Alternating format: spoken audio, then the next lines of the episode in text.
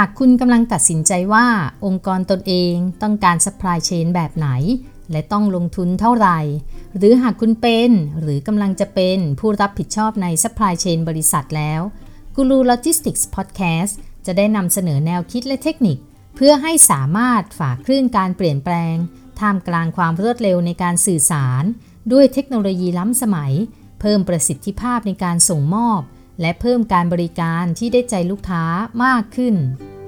สวัสดีค่ะ ยินดีต้อนรับสู่ Guru Logistics Podcast กับอินทิราสิทธิเวชที่ปรึกษาด้านการบริหารระบบ Supply Chain และ Logistics วันนี้เราจะมาคุยกันต่อถึง 9 คำถามไว้สัมภาษณ์เพื่อเฟ้นหาผู้จัดการฝ่ายคลังและขนส่งที่ดีเยี่ยมค่ะ เมื่อครั้งที่แล้วเล่าให้ฟังไปแล้วว่า ก่อนจะสรรหาคุณมาทำงานในตำแหน่งผู้จัดการฝ่ายคลังและขนส่งน่ะ อย่างแรกมันต้องเข้าใจก่อนว่า นี่คือตำแหน่งผู้บริหารระดับต้น ที่มีความรับผิดชอบหลักก็คือ การทำงานบริหารทั้งบริหารทีม แล้วก็บริหารงาน และต้องรู้ว่าเราคาดหวังอะไรกับ 2 งานนี้ ต้องมีความชัดเจนในความคาดหวังที่เหมาะสม กับขนาดของงานที่เราต้องการให้เขารับผิดชอบ แล้วก็ค่าตอบแทนค่ะวันนี้เราจะมาต่อกันถึง 9คำถามที่ต้องการคำตอบที่แสดงวิสัยทัศน์ค่ะ ทัศนคติ แล้วก็ภาวะผู้นำในการที่จะเป็นหัวหน้างานระดับผู้จัดการคลังสินค้าและขนส่งมืออาชีพค่ะ แล้วก็ส่วนใครที่กำลังอยากจะก้าวหน้าไปเป็นผู้จัดการคลังสินค้าในองค์กรใหญ่ ๆ ก็เตรียมหาคำตอบสำหรับ 9คำถามนี้ไว้เลยนะคะ ถามมาเมื่อไหร่เนี่ยตอบได้รับรองได้งานชัวร์ค่ะ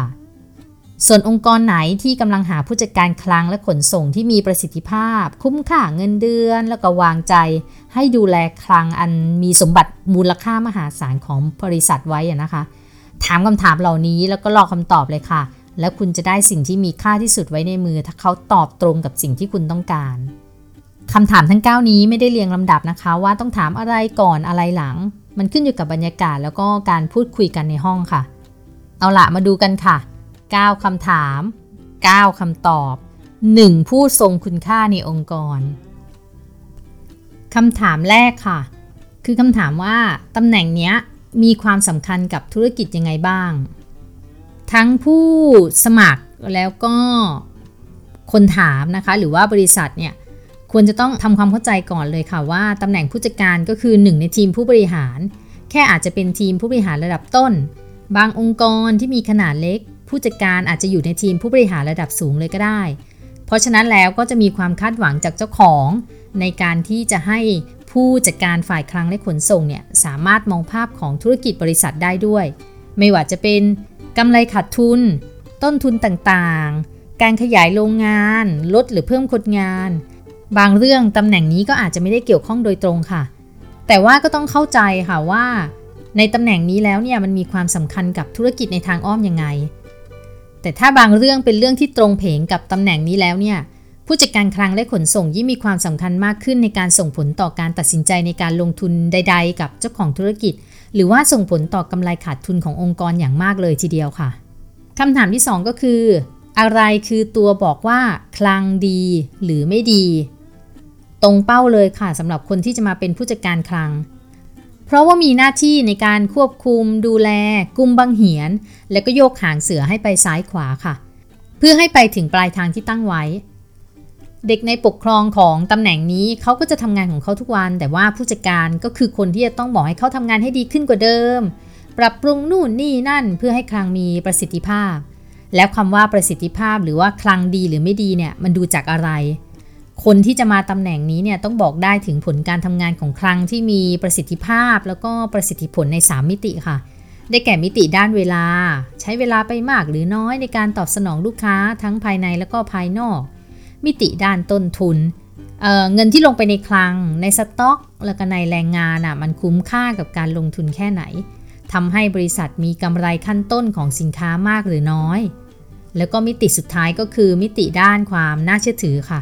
คือการทำงานของคลังทำให้ลูกค้าเนี่ยเชื่อถือในการบริการของเราหรือเปล่า โดยมุ่งเน้นไปที่ 4 ถูกนะคะ มีถูกที่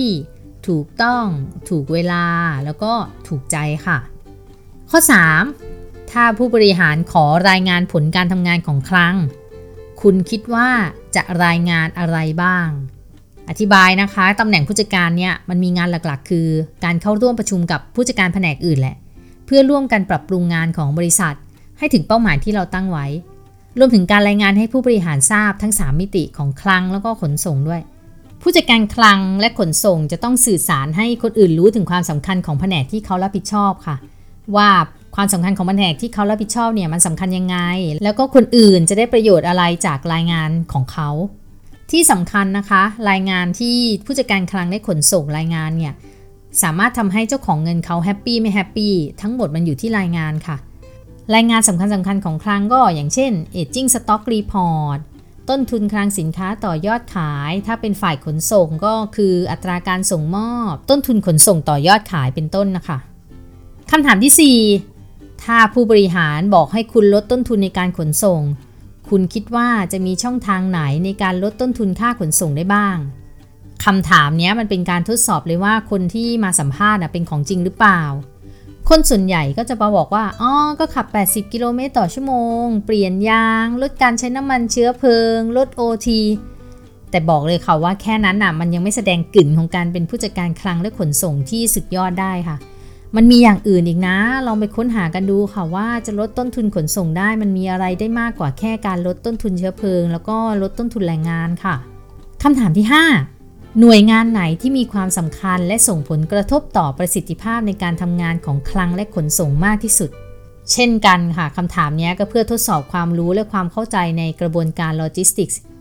เพราะว่าผู้จัดการคลังและขนส่งต้องทำงานร่วมกับคนอื่นที่อยู่ในกระบวนการ supply chain ค่ะ และคนอื่นก็ต้องทำงานร่วมกับผู้จัดการคลังและขนส่งด้วย ถ้าคนมาสมัครงานตำแหน่งนี้แล้วยังขาดความเข้าใจในกระบวนการโลจิสติกแล้วก็ความเชื่อมโยงกับกิจกรรมโลจิสติกอื่น ๆ แล้วเนี่ย ปัญหาที่ตามมาที่เห็นนะคะ ก็คือการประสานงานที่ไม่ต่อเนื่อง ส่งผลกับการส่งมอบสินค้าให้ลูกค้าไม่ได้ค่ะ ลูกค้าไม่พอใจ เจอ complain แล้วที่เลวร้ายสุดก็คือเลิกซื้อของกับบริษัทค่ะ เพราะฉะนั้นผู้จัดการคลังและขนส่งต้องบอกได้ว่างานของเขาเนี่ยมีผลกระทบกับงานคนอื่น แล้วก็งานใครมีผลกระทบกับเขาบ้างคำถามที่ 6 ค่ะ มีเทคโนโลยีอะไรบ้างในคลังสินค้าที่คุณคิดว่าจะทำให้สินค้าไปถึงมือลูกค้าได้ถูกต้องและรวดเร็ว แน่นอนค่ะว่าบริษัทคงไม่ได้อยากได้คนที่จะมาอยู่ในตำแหน่งนี้เป็นแค่แอดมินในยุคที่มีเทคโนโลยีช่วยในการบริหารคลังสินค้า แล้วก็ขนส่งกันเยอะมากในตอนนี้นะคะ เพราะงั้นคนที่จะมาทำตำแหน่งนี้เนี่ยต้องสามารถแนะนำแล้วก็ช่วยในการพิจารณาหาเทคโนโลยีที่จะเข้ามาช่วย ให้คลังแล้วก็ขนส่งทำงานได้อย่างมีประสิทธิภาพค่ะ รวดเร็วตอบสนองลูกค้าได้อย่างทันใจท่ามกลางความคาดหวังเรื่องระยะเวลาการส่งมอบของลูกค้า ที่ลูกค้าเองก็ต้องการให้เร็วที่สุด รู้ใจที่สุด และที่สำคัญถูกที่สุดค่ะอะละคำถามที่ 7 ค่ะ อะไรคือสิ่งสำคัญในชีวิตของคนขับรถและเด็กยกของ เป็นผู้จัดการคลังและขนส่งถูกต้องไหมคะ เพราะฉะนั้นคนขับรถและเด็กยกของ คือกำลังพลสำคัญของแผนกขนส่งค่ะ ตราบใดที่บริษัทยังไม่ได้ขนส่งด้วยยานพาหนะแบบไร้คนขับคนขับรถก็คือพนักงานที่มีความสำคัญกับแผนกขนส่งมากในการนำสินค้าไปส่งมอบให้กับลูกค้าค่ะ เขาคือคนที่ครอบครองสินค้าของบริษัทในมูลค่าสูง แล้วก็ไม่อยู่ในสายตาหรือว่ารอบรั้วโรงงานด้วยนะ ไม่แค่นั้นนะคนขับรถเนี่ยยังเป็นหน้าตาบริษัทไม่ต่างจากพนักงงานขายแล้วก็เจ้าของอีกนะคะเผลอๆคนขับรถเนี่ยคือคนที่เห็นหน้าลูกค้ามากกว่าพนักงงานขายกับเจ้าของรวมกันอีกนะ การบริการของคนขับรถก็เลยถือเป็นหนึ่งในอิทธิพลของการตัดสินใจซื้ออย่างต่อเนื่องของลูกค้าด้วยค่ะ นอกจากนี้นะคะ เด็กยกของที่ไปช่วยยกของลงจากรถ จัดวางสินค้าให้ลูกค้า ก็ไม่ต่างกับคนขับรถค่ะ ที่คือหน้าตาบริษัทเหมือนกัน งานส่งของก็เหนื่อยพออยู่แล้วนะคะ ทั้งเจอรถติด ทั้งโดนบีบเรื่องเวลาส่ง ทั้งร้อน บางทีเจอฝนอีก แล้วยังต้องมาใส่ใจบริการด้วย ถ้าบริษัทไหนเจอพนักงงานขับรถ หรือว่าเด็กยกของที่มีจิตใจการบริการดีๆนะ ขอร้องเลยค่ะว่าให้เก็บไว้ให้นานที่สุด ตอบแทนเขาให้สมกับที่เขาเป็นหน้าตาบริษัท คนขับรถบางคนสร้างยอดขายให้บริษัทได้มากกว่าพนักงงานขายซะด้วยซ้ำนะ บางคนส่งของเสร็จจึงช่วยสังเกตของที่ลูกค้าขาย สังเกตสต็อกลูกค้า และแนะนำขายของให้ด้วย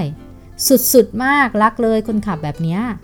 เพราะฉะนั้นผู้จัดการที่จะเข้ามาดูแลทั้งสองคนนี้ต้องพยายามรักษาคนขับรถ ทุกคนไว้ให้ดี เข้าใจการทำงานของเขา และก็รู้ว่าอะไรคือแรงจูงใจในการทำงานของคนขับรถแล้วก็เด็กยกของ อย่าแค่เข้าใจในแบบที่ผู้จัดการนั่งในออฟฟิศเย็นๆแต่ช่วยเอาใจเขามาใส่ใจเราให้ได้ค่ะคำถามที่ 8 ถ้าคุณเจอการต่อต้านหรือไม่ให้ความร่วมมือจากลูกน้องหรือคนขับรถ สิ่งสุดท้ายที่คุณจะทำคืออะไรคำถามนี้จะทำให้บริษัทหรือว่าผู้สัมภาษณ์นะคะ เข้าใจในความคิดในการบริหารคนในขณะที่สถานการณ์ไม่ปกติของผู้มาสมัครค่ะ แต่ยังมีความคาดหวังในผลของงานอยู่ค่ะ ผู้จัดการทุกคนต้องเจอ เพราะบริษัทไม่ได้มีเป้าหมายที่แค่ 50%ให้คุณบรรลุ แต่เป้าหมายมันจะเพิ่มขึ้นไปเรื่อยๆ ตามสภาพการแข่งขันแล้วก็ต้นทุนที่เพิ่มขึ้นคำตอบจากข้อนี้จะบอกได้เลยว่าคนที่มาสมัครเนี่ยบอกถึงสิ่งที่ทำได้จริง เคยทำจริง หรือว่าเจอจริงเจ็บจริงมาแล้วหรือยัง หรือมันเป็นแค่เพ้อฝันแล้วก็ท่องมาตามทฤษฎีที่อ่านมาตอบค่ะคำถามสุดท้ายค่ะคำถามที่ 9 คุณจะมีวิธีพิสูจน์ได้ยังไงว่าลูกน้องคุณพูดจริงหรือโกหก เวลาเกิดเหตุการณ์ที่ลูกค้าหรือว่าหน่วยงานอื่นๆคอมเพลนประเด็นของคำถามนี้ก็คือ ความจริงมันสามารถทำร้ายเราทุกคนได้ค่ะ เพราะฉะนั้นแล้วเวลาที่คนเราไม่อยากเผชิญกับผลเลายๆที่จะตามมา เรามักจะโกหก หรือเลี่ยงบาลีไม่บอกความจริงนั้นๆ ทั้งหมดค่ะ แต่ถ้าสิ่งที่เกิดขึ้นมันส่งผลกับองค์กรแล้วแล้วก็ความจริงต้องปรากฏค่ะสำคัญคือแล้วผู้จัดการน่ะจะรู้ได้ยังไงว่าลูกน้องหรือแม้แต่ลูกค้าเองโกหกหรือเปล่า ลูกค้าก็อาจจะโกหกว่าตัวแทนบริษัทอย่างคนขับรถ เด็กยกของคนรับสายโทรศัพท์ลูกค้าเป็นคนทำให้เกิดปัญหา